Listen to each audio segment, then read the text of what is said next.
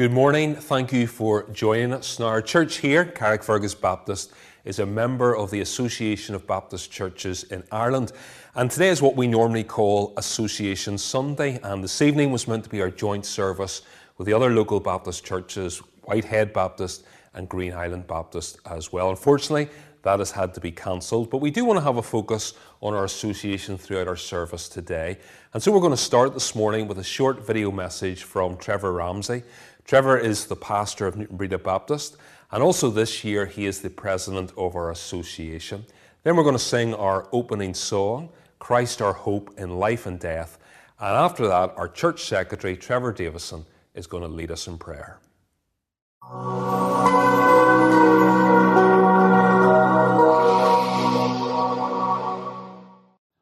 Hello, brothers and sisters. I just wanted to say hello to you today to send you greetings and to introduce myself. My name is Trevor Ramsey. I'm the pastor of Newtownbreda Baptist Church here in Belfast, and I have the privilege this year of serving as the president of our association. As you know, our association week has had to be cancelled this year. That's a massive disappointment to so many of you because the week is so important in our life for connection and for fellowship and for hearing the stories of what God is doing amongst us in our churches, north and south, and in our association departments. I look forward, by God's grace, to coming to visit many of you in the year ahead and to hearing those stories for myself. And also looking forward to sharing the stories with you of what God is doing amongst us because God is doing great things even in these momentous days. Let me encourage you to keep on serving well. And I want to leave you with a simple verse of scripture the apostle Paul said in 1 Corinthians chapter 15 verse 58 Therefore dear brothers and sisters stand firm. Let nothing move you. Always give yourselves fully to the work of the Lord because you know that your labor in the Lord is not in vain. May God bless you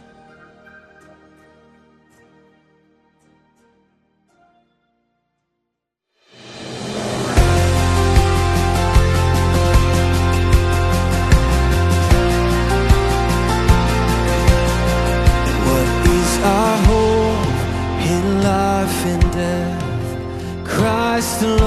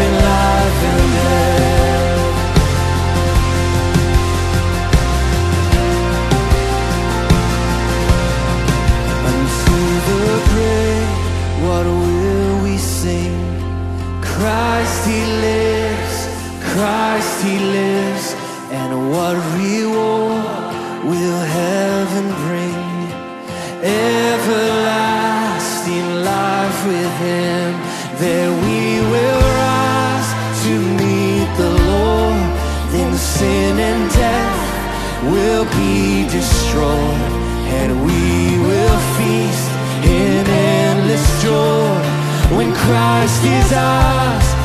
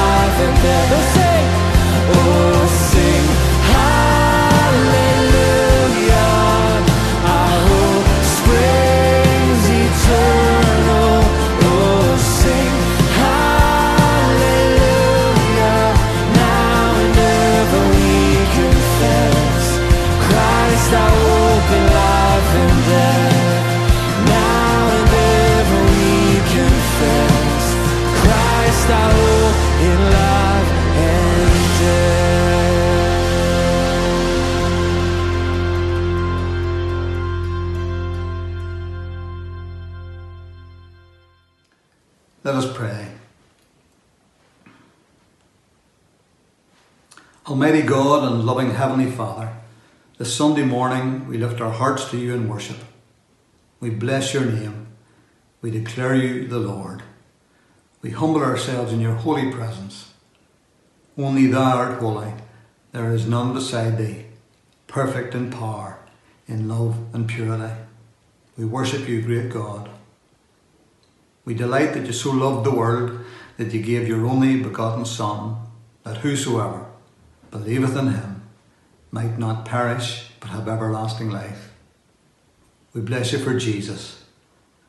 We say, Worthy is the Lamb this morning. We would crown him with many crowns, the Lamb upon the throne. We would sing, Praise him, praise him, Jesus our blessed Redeemer.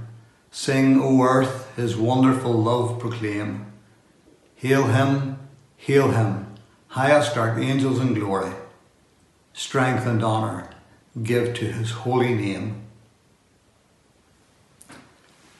Lord, we thank you for every blessing we enjoy, every good and perfect gift cometh from above, from the Father of lights.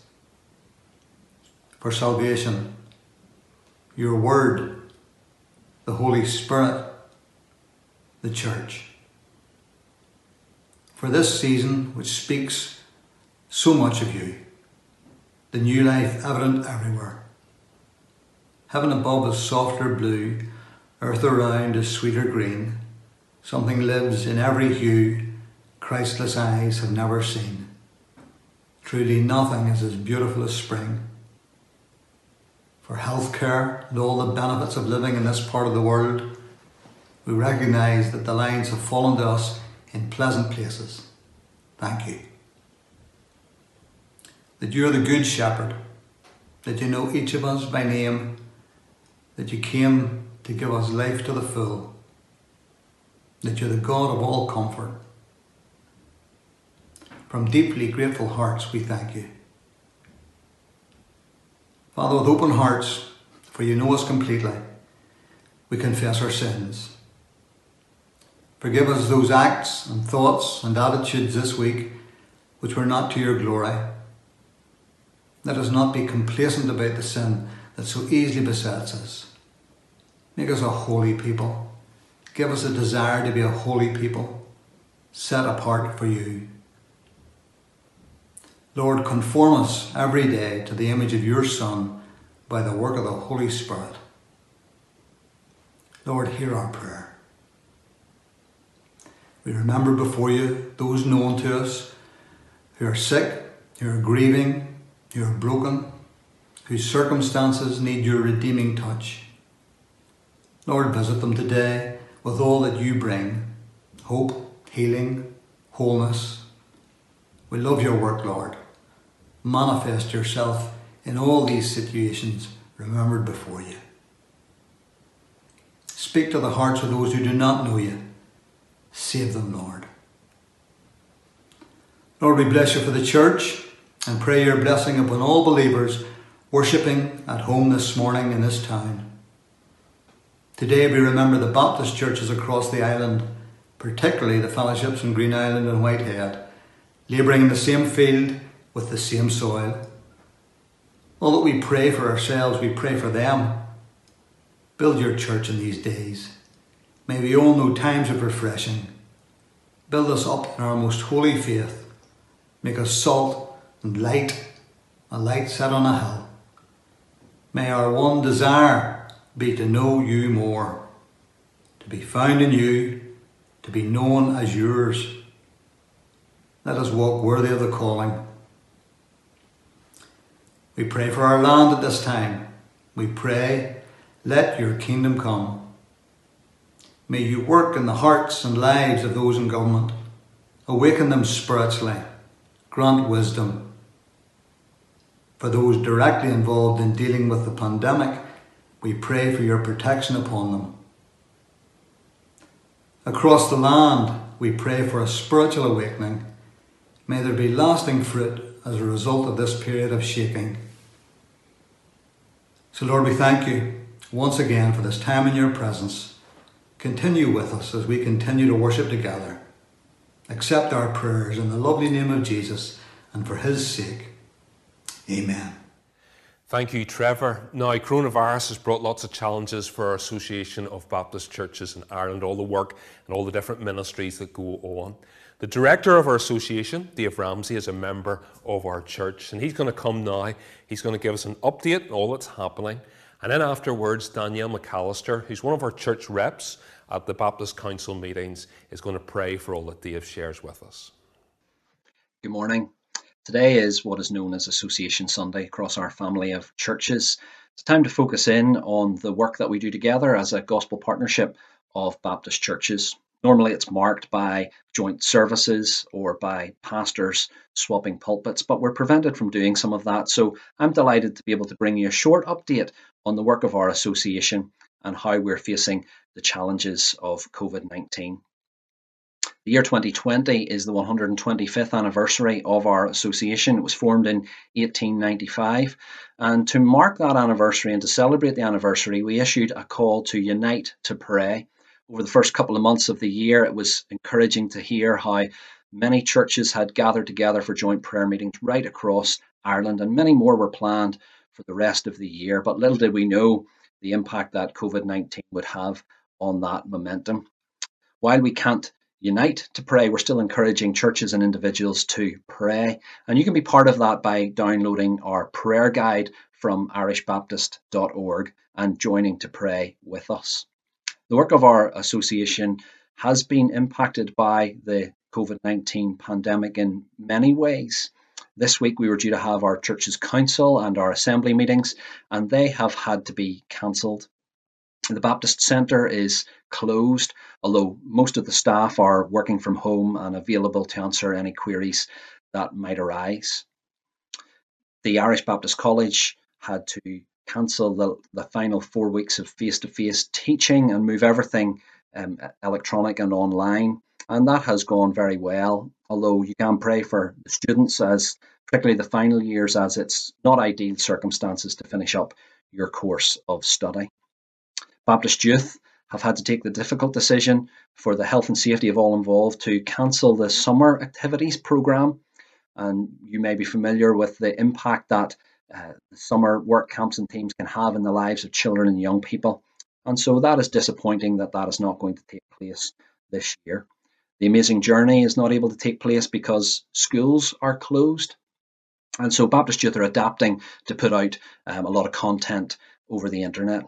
Baptist Women have moved a lot of their courses online, and that's been really well received by those who are engaging in that. Our Baptist missionaries and church planters are uh, identifying novel ways of sharing the gospel with those that they come in contact with. And indeed, we're encouraged to hear, even just this past week, of an individual in Ireland and an individual in Spain who have trusted Christ as their Saviour as a result of contact with some of our missionaries. You can pray as well for John and Lourdes Brew. They were due to return to Peru, but per, were prevented from doing so. And so John is teaching some of the classes in the seminary in Tacna over the internet from Ireland.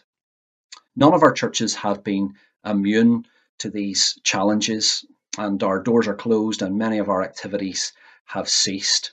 But our confidence is in the eternal God whose purposes cannot be thwarted, and the public proclamation of God's truth cannot be hindered.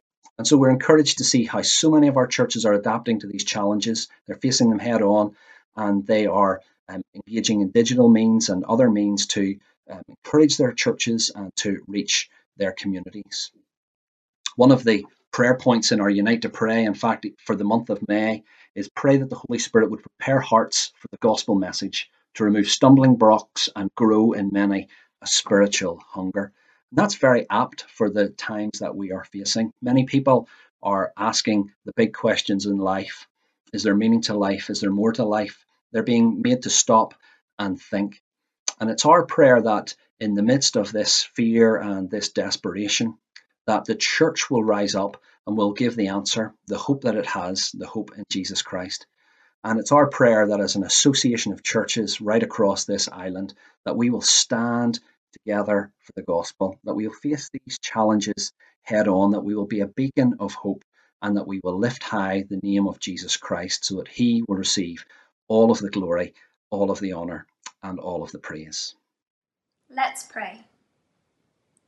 Dear God, as we meet this morning for a very different version of Association Sunday, we want to thank you for 125 years of the Association of Baptist Churches in Ireland.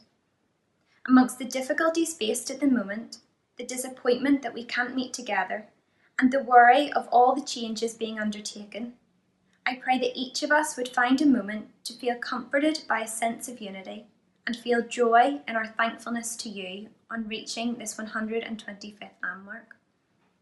Lord, we are thankful for the men and women who have given their time and energy over the past 125 years, but we acknowledge that it is all because of you and your faithfulness.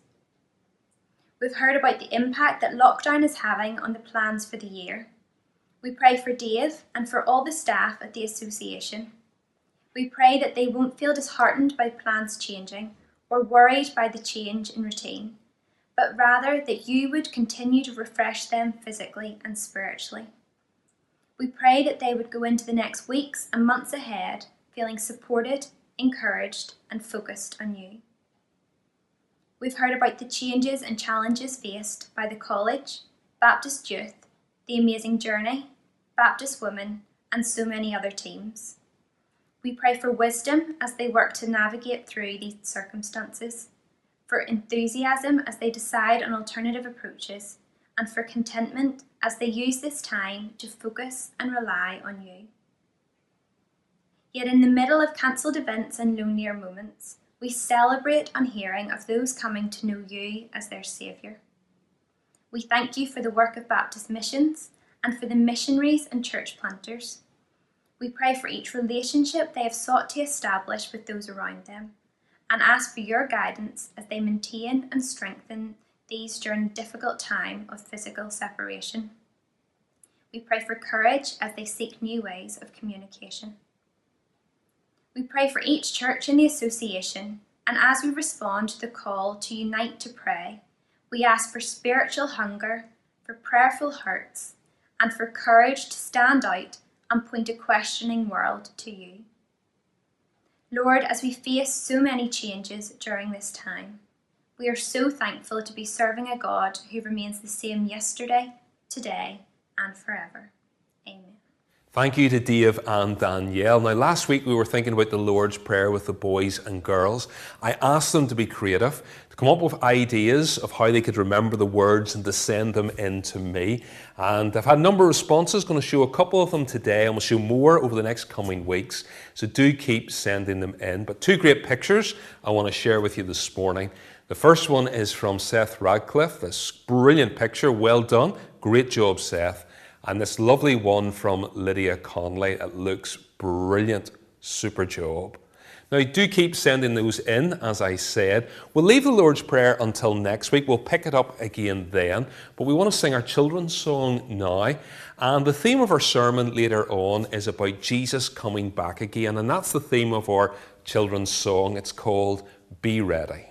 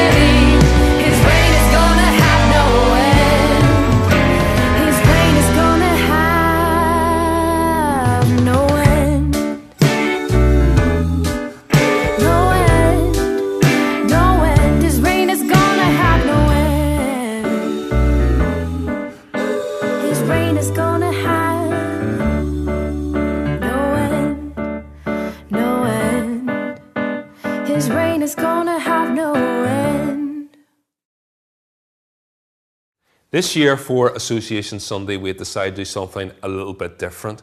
As well as our evening joint service that we normally do, the three pastors had decided to have a pulpit swap where we would rotate round. So the plan was I would go to Whitehead Baptist, Philip Boyd from Whitehead would go to Green Island, and Jonny McGreevy would come here and preach for us this morning. Now, obviously, you can't do that physically, but we've decided to keep it as an online venture. So we've each recorded a sermon that will be used in another church's service this morning. So Jonny McGreevy is going to share God's word with us this morning. Now, Jonny and his wife Laura have had a difficult time over the last number of months. Just before Christmas, Laura was diagnosed with breast cancer. And over the past week, and uh, for the next couple of weeks as well, she'll be having daily radiotherapy treatment. So we'd ask you to pray particularly for Laura and for Jonny and their three young daughters at this tough time. But we're so pleased, we're so glad that Jonny has been willing to share God's word with us this morning. Good for me to be with you this morning uh, down in Carrick. I'm speaking to you from Green Island, of course. And uh, for those of you that don't know me, uh, my name's Jonny. I'm the pastor down the road in Green Island Baptist. Uh, it's always an encouragement to get together with uh, friends from Carrick and really do appreciate the partnership that we share in the gospel. Want to, just from a personal level as well, just thank those of you who I know have been gathering week by week in your prayer meeting and have been remembering myself and Laura and our situation and prayers. We really value that. And really want to thank Peter as well, who is not only a great pastor, uh, but a great pastor of pastors and has been just a wonderful support and friend to me in recent years. So, uh, just really want to bring you warm greetings um, from my family and from the church family down here uh, in Green Island. It's great to be together today in God's Word. And if you've got your Bible in front of you, I'd encourage you to open it up in Romans chapter 8. Let me throw a date out to you to begin with May 21st, 2011. I wonder, does that date mean anything to any of you? Perhaps not. If you were living in the United States that springtime, however, you couldn't avoid that particular day, day or the significance of it. Uh, everywhere you went, there were radio adverts or billboards uh, telling you that the return of Jesus Christ was going to happen on that day. That 2012 was never going to take place, it would never arrive, and the Bible guaranteed this. Course, in reality, uh, this whole campaign was just a big scam, uh, one in a series of lies and loony predictions uh, by the popular radio personality and false prophet Harold Camping. May 21st came and May 21st went, and then May 22nd arrived. And on May 22nd, the unbelieving world and the secular media just had a good laugh at Christians and at the naivety of people who would be duped or led into places of fear by such a prophecy. You know, tragically, in some cases, unsuspecting people had quit their jobs, had spent their life savings, maybe emptied their children's college funds, all in order to very sincerely warn other people about the return of Jesus and the judgment that was coming. Now, perhaps such a situation seems really far fetched for us here in Northern Ireland. We'd never be duped by such a lie. But let me propose to you that when it comes to the return of Jesus Christ, you and I have possibly been duped by another false prophet. I'm talking here about the devil. You see, whereas those somewhat naive people in America were being far too specific about the return of Jesus, the Bible tells us plainly, Jesus himself says that we will not know the day or hour of his return. Yet it seems to me that you and I are guilty of maybe veering to the other end of the spectrum, where really we have no sense or anticipation that the day or hour of Jesus' return might ever, ever come. It may well be that our sense or longing or expectation of his return uh, is so reduced because we don't really understand what the Bible teaches about this subject. Or it may well be the case that we're simply just too content in the here and now. The current pleasures or maybe pressures of life are so huge for us that we've altogether set aside the hope of eternity. And yet, when you pick up the Bible, and in particular when you read the apostolic teaching in the New Testament, it's pretty clear that believers in the early church had a keen sense that not only had the Lord Jesus died and risen, but that he would surely return again. In fact, the New Testament presents us with this very forward looking, glory focused Christian discipleship. Jesus' imminent return is pretty much assumed throughout the New Testament writings. And in that sense, his return is meant to shape the perspective and inform the priorities of God's people, the church. We hear, for example, Paul tell us that our citizenship is in heaven and we eagerly await a Saviour from there, the Lord Jesus. That's Philippians 3, verse 20.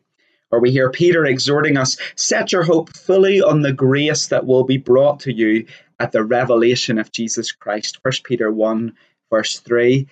Or then we hear John write the last prayer of the entire Bible in Revelation 22, which is actually supposed to be the daily prayer and aspiration of all God's people. Come, Lord Jesus, come quickly. So, with that in mind, how can you and I recover a sense of expectation of Jesus' return? Well, of course, the simple answer is we ought to read the Bible. And I want to jump into the Bible this morning in Romans chapter 8, beginning at verse 18. Paul writes, For I consider that the sufferings of this present time are not worth comparing with the glory that is yet to be revealed to us. Just to give a wee bit of context here, because we're jumping into the very middle of this book, in these middle chapters of the book of Romans, Paul is presenting us with some core gospel truths. And he does that by making some very well founded assumptions, assuming where you and I are at in our lives, the, the common experiences that we may be going through. So, for example, in Romans 5, Paul assumes rightly that we are all sinners who need to be saved. And with that in mind, he calls us to rejoice because salvation has come. Jesus Christ has come and given his life as a great substitute so that we might be justified before a holy God in the courts of heaven. While we were yet sinners, writes Paul, Jesus Christ died for us. Then in Romans 6 and 7, Paul makes another well founded assumption not only that we're all sinners, but that we're all strugglers, that even in the Christian life, having been redeemed, we still find ourselves doing battle against sin and the flesh and the devil. And of course, he's right in that, isn't he? In fact, in Romans 7, Paul reveals a bit of his own struggle. He, he candidly lays himself bare. He says, For I have the desire to do what is right, but not the ability to carry it out. Anybody familiar with that? I do not do the good I want, but the evil I do not want is what I keep on doing. We get that, don't we? That's our experience. And yet, Paul is not inviting us here to a pity party. Rather, he calls us to consider ourselves dead to sin and to walk in newness of life. Course, we find ourselves thinking, how can how can you tell us that, Paul? What what means can we do that? Well, Paul reminds us that not only has Christ died, Romans 5, but Christ has risen, Romans 6. And with that, we are joined with him in resurrection through our baptism. We now have the power of resurrection within us, enabling us to walk victoriously in the many struggles of the Christian life. Now, here in Romans 8, Paul makes another assumption, a well founded one, not only that we're all sinners and that we're all strugglers, but really that you and I all suffer to one degree or another. And again, he'd be right, wouldn't he?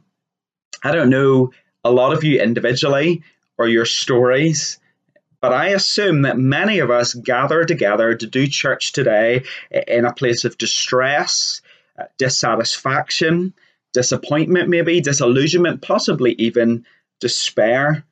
That's true, isn't it? the people of God, as we gather together, we, we don't make the claim to have it all together. Certainly, we can't say that we're living the dream, despite what we might post on our Facebook status. Um, I wonder if you ever asked, why is that? Why are so many of us suffering and going through difficult things? Well, Paul goes on to explain here in this passage that essentially the world that you and I are living in can only be described as a broken down house. Listen to what he says, verse 19. For the creation waits with eager longing for the revealing of the sons of God.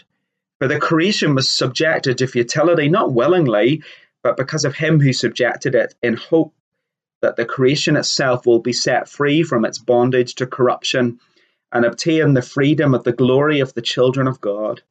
For we know that the whole creation has been groaning together in the pains of childbirth until now. So, why is the world in a state of disarray?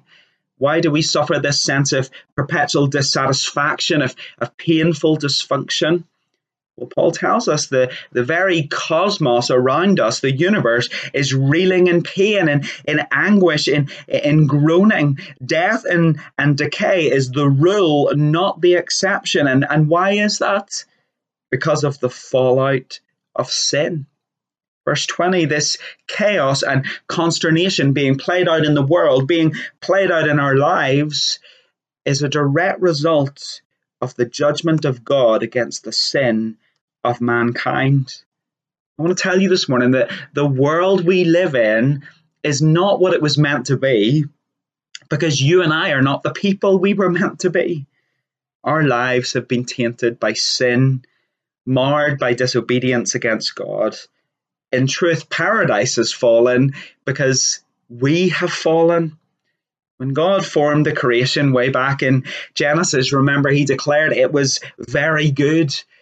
And yet, the story of humanity is that the very ones who were considered the pinnacle of God's handiwork, men and women like you and I, in a bid for autonomy, then viciously turned on the Creator. And when our first parents revolted and, and rebelled in this way, we soon followed suit, didn't we?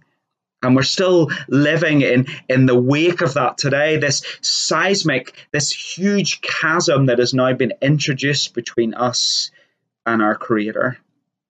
Just think about it. If we ever felt the world's brokenness, then surely it's right now, isn't it?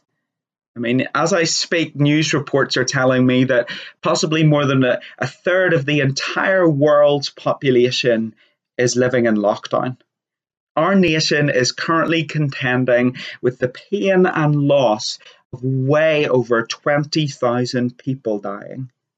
Our government is struggling, our health system is strained, and our very way of life seems to have shifted.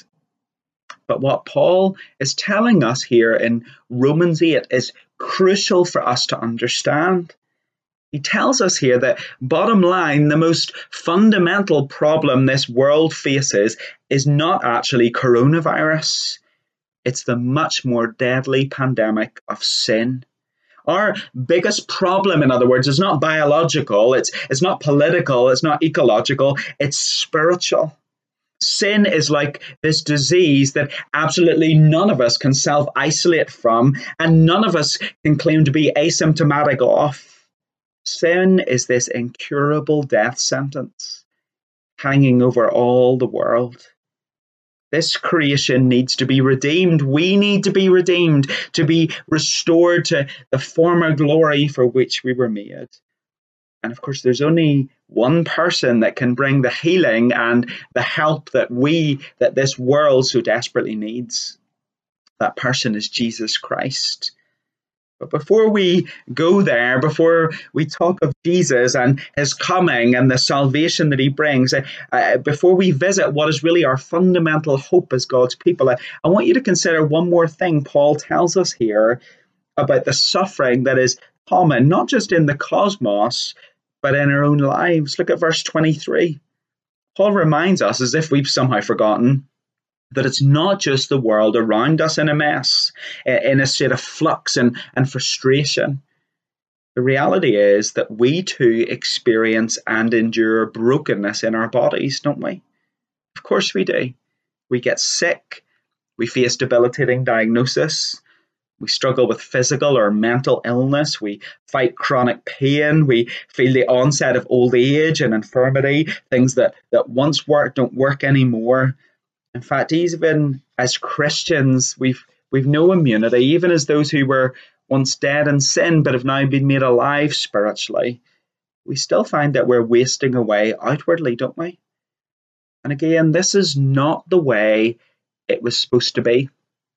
The great Bible teacher James Boice helpfully points this out. He says, This fallenness and frustration of nature and our bodies is well illustrated in the annual renewal of the springtime, which is then inevitably defeated. He comments how spring all too quickly passes into the withering heat of summer, and then the undoing of autumn, and then the deadness of winter. Boice writes, It's as if nature wants to be glorious, but it's always impeded in its attempts to be so. That sounds familiar, doesn't it?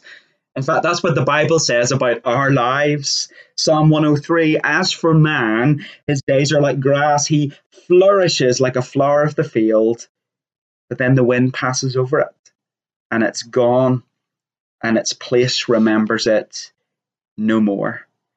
I guess you could say this world we inhabit, these these bodies we inhabit, are bound in this perpetual cycle of, of, a, of a winter that will never end. And Paul wants us to understand and, and appreciate here in Romans 8 that, that we're always standing on our tiptoes, so to speak. We're, we're always straining our necks forward to this springtime that we're longing for, this, this time of glory and, and of beauty that as yet has not arrived. Let me say to you, if you feel that longing, that dissatisfaction in your current circumstances or, or situation, then then be encouraged. That longing for something else, that sense in which the present reality isn't all there is, that is a God given desire. You see, God's word declares, and God's Son in coming and, and dying and, and rising again has proclaimed us that this world is not all there is. Listen, for example, to the prophecy of Isaiah. Isaiah writes, The wolf shall dwell with the lamb, and the leopard shall lie down with the young goat, and the calf and the lion and the fattened calf together, and a little child shall lead them. The cow and the bear shall graze, their young shall lie down together, and the lion shall eat straw like the ox. The nursing child shall play over the hole of the cobra, and the weaned child shall put his hand on the adder's den, and they shall not hurt or destroy in all my holy mountain, for the earth will be full of the knowledge of the Lord as the waters cover the sea. That, that sense of longing and, and urging for a better reality, a, a restored and glorious creation. Or listen to what Paul tells us in 1 Corinthians 15 as he reflects upon the resurrection of Jesus, which is a preview of this newness and, and victory and life and glory that we'll one day enjoy. He says, Christ has been raised from the dead, the firstfruits of those who have fallen asleep. For as by a man came death, so now by a man has come resurrection of the dead. For as in Adam all die, so in Christ all will be made alive, but each in his order. Christ the firstfruits, then it is coming those who belong to Christ. And then will come the end, and he will deliver the kingdom of God the Father after destroying every rule and authority and power. For he will reign until he puts all his enemies under his feet, and the last enemy to be destroyed is death the Bible clearly speaking here of a restored world and, and a resurrected body, these things that, that God has spoken of through the prophets that He's now revealed in His Son, the Lord Jesus, setting them forward as a sacrifice for our sins. Or to use Paul's language here in Romans 8. The Bible speaks of a creation set free, verse 21, of bodies redeemed, verse 25. In other words, these things are not a pipe dream. They're not pie in the sky. This is not escapism. This is not a crutch constructed for, for weak, hapless people who can't deal with the harsh realities of life. No, verse 24 this is the very hope for which you and I have been saved. And this is the reality that God has promised to bring into being when his Son returns. The return of Jesus Christ, you see, will be the catalyst. It will be the trigger for this great springtime of light and life and beauty and glory and victory to awaken and kick into motion. When the Son of God appears, then glory will come with him, future grace. I wonder, is that what you're looking forward to in your life? Do you have any sense of expectation or longing for the return of Jesus? Do you have any sense that one day soon you will inhabit such a world, that you will possess such a resurrected body? Can you say, like Paul says in Romans 8 here, that you're groaning for these things, that you're straining or, or longing for them? You know, sadly, for many of us, the answer to those questions is no these things are not really on our radar, are they? For for one thing, we've got so distracted in the here and now, haven't we? And we've forgotten that we were actually made and saved for eternity. But secondly, and more importantly for Paul here in, in Romans 8, we have laid aside this hope, this, this vision of things to come, because in reality, the present sufferings that we're dealing with have just eclipsed those things and have become far too heavy to bear. I use that word seem heavy for a reason because Paul wants to challenge our estimation of things here. Look back at verse 18 again. Paul says that he's taken these two realities to hand the present suffering that we endure and the future glory that God has called us to expect. And he tells us here that he's taken these two realities and he's put them on a scale. He says, I've measured them. And guess what? One of them dramatically outweighs the other. Uh, and we're not talking here about a wee bit of a difference. We're talking about an off the charts differential. It's like putting an elephant on one side of the scale and a microscopic cell on the other. There's no comparison. And Paul really says this the same thing. He makes the same estimation when he writes to the church in Corinth, 2 Corinthians chapter 4. He says, We do not lose heart. Though our outer self is wasting away, our inner self is being renewed day by day. For this light momentary affliction is preparing for us an eternal weight of glory beyond all comparison, as we look not to the things that are seen, but the things that are unseen. For the things that are seen are transient, but the things that are unseen are eternal. I know what some of you are thinking here. Who is Paul to say something like this to us?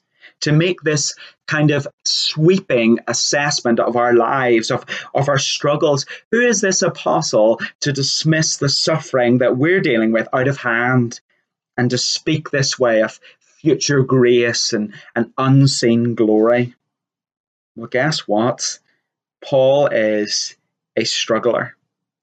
Paul is someone who knows what it is to go through difficult times. Paul here isn't speaking about end times and, and heaven and the return of Jesus in some kind of theological ivory tower. No, it's fair to say that Paul's address is a place called struggle. In actual fact, earlier on in 2 Corinthians 4, Paul speaks about being afflicted in every way, perplexed, persecuted, struck down. And later in the in the same letter, he warns us not to write him off as a fanatic, but but to really understand that he speaks of these truths. He speaks of heaven and and the glory to come out of a place of intense suffering. Paul writes, Five times I received at the hands of the Jews 40 lashes less one. Three times I was beaten with rods. Once I was stoned. Three times shipwrecked for a night and a day adrift at sea. On frequent journeys, in danger from rivers and robbers, from my own people, from Gentiles, danger in the city, danger in the wilderness, danger at sea, and on and on he goes. It's out of a place of struggle that the Apostle Paul writes to us here also in Romans 8.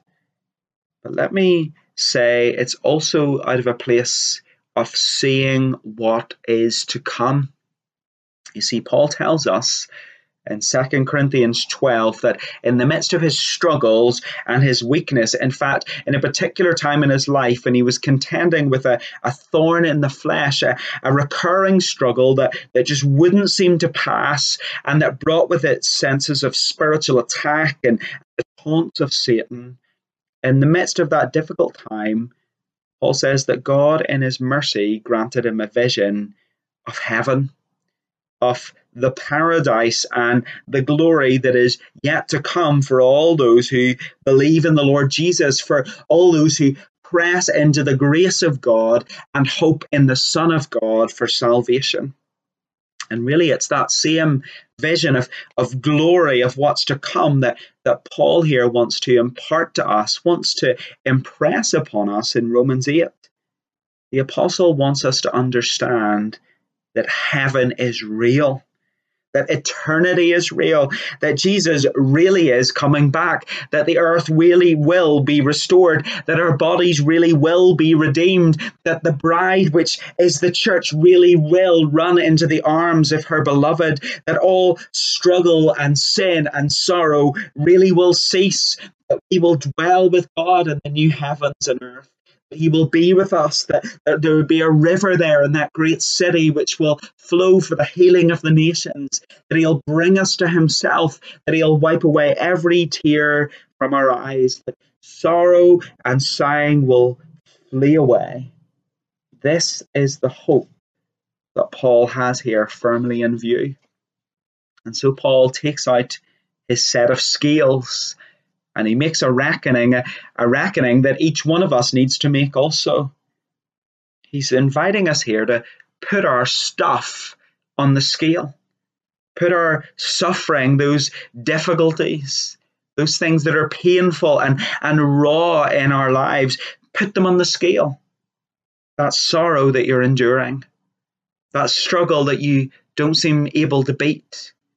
This is not an academic argument that Paul here is trying to trying to win. This is Paul trying to pastor us in what is the core, foundational, life transforming truth that we trust in. That our God has so much more in store for those who are in Christ Jesus. Health and wholeness, healing, beauty, strength, joy, unspeakable joy. This is what he made us heirs of when in his grace he chose us and called us to be his sons and daughters through faith in Jesus. This is the hope that God has birthed in our hearts if we're Christians that we will be raised from death to eternal life, that, that we will be spiritually alive. This, this is our hope a, a restored creation, redeemed bodies, no more sickness, no more sorrow. And Paul wants us to understand this is not pie in the sky stuff. This is really going to happen. A physical, tangible, glorious reality awaits when the Son of God returns and wraps up the, the sky like a scroll and the new heavens and earth come down. Church, I need you to get this this morning. This morning. Paul is not arguing this truth makes our suffering any less painful. But what he is saying is this that the hope of the glory to come makes our suffering so much more purposeful this glorious forever that God has won for us in Jesus, which He's showing us time and again in His Word, which is going to make a reality when Jesus returns. This is the guarantee that because I am God's child, the present suffering I'm going through is not the end of my story. It's not the sum of my existence. It's a preparation for the final destination. Paul Tripp writes this forever guarantees that all of this is temporary. Eternity tells every child of God that the bulk of our existence will be lived in a place of eternal peace and rest and joy. Isn't that good to know this morning? And because that's the case, then Paul tells us here, verse 25, that we must do two key things we must hope and we must wait. And the kind of waiting he's talking about here is not some aimless, painful frustration, not that kind of waiting, but rather an eager expectation. Or to quote Paul elsewhere in his letter to the Corinthians, we do not lose heart. I don't know about you, but I find myself oftentimes losing heart, maybe more so in recent months with our own family situation. I find that I struggle at times to, to take the realities that I deal with in my life and to put them alongside the, what God has promised in His Word, the eternity that He, he says He's made certain for me in the Son. In fact, I find myself doing that a lot, putting those two things side by side the other night I was sitting with our girls on the bed. I asked them if I could share this, and I've been talking to them about their mummy and the treatment she's facing for cancer, and we had some prayer together. And it so happened in God's goodness on that particular night, we'd reached the end of our wee Bible story that we'd been working through there we were, and we were dealing with the hard realities of what our family's facing right now. And, and we're not alone in that. I know that many of you are facing difficult things, maybe harder things that we're facing. It's not a competition, it's that we all go through difficult things.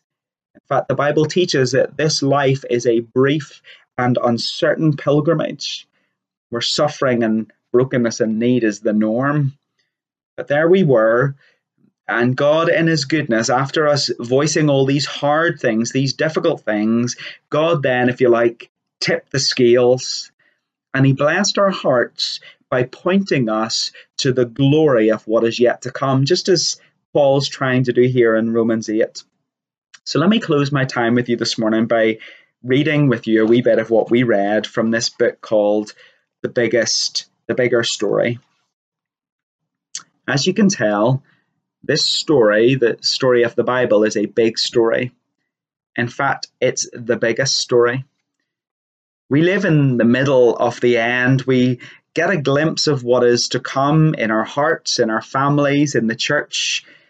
But anyone who really loves the story of the Bible longs to see the one who's at the center of it the snake crusher.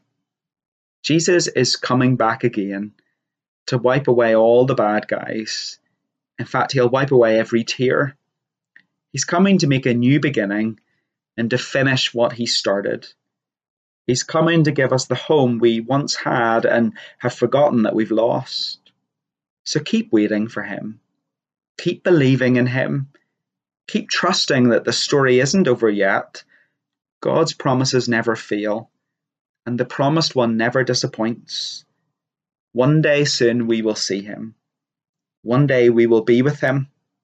One day there will be nothing but the best days, day after day after day.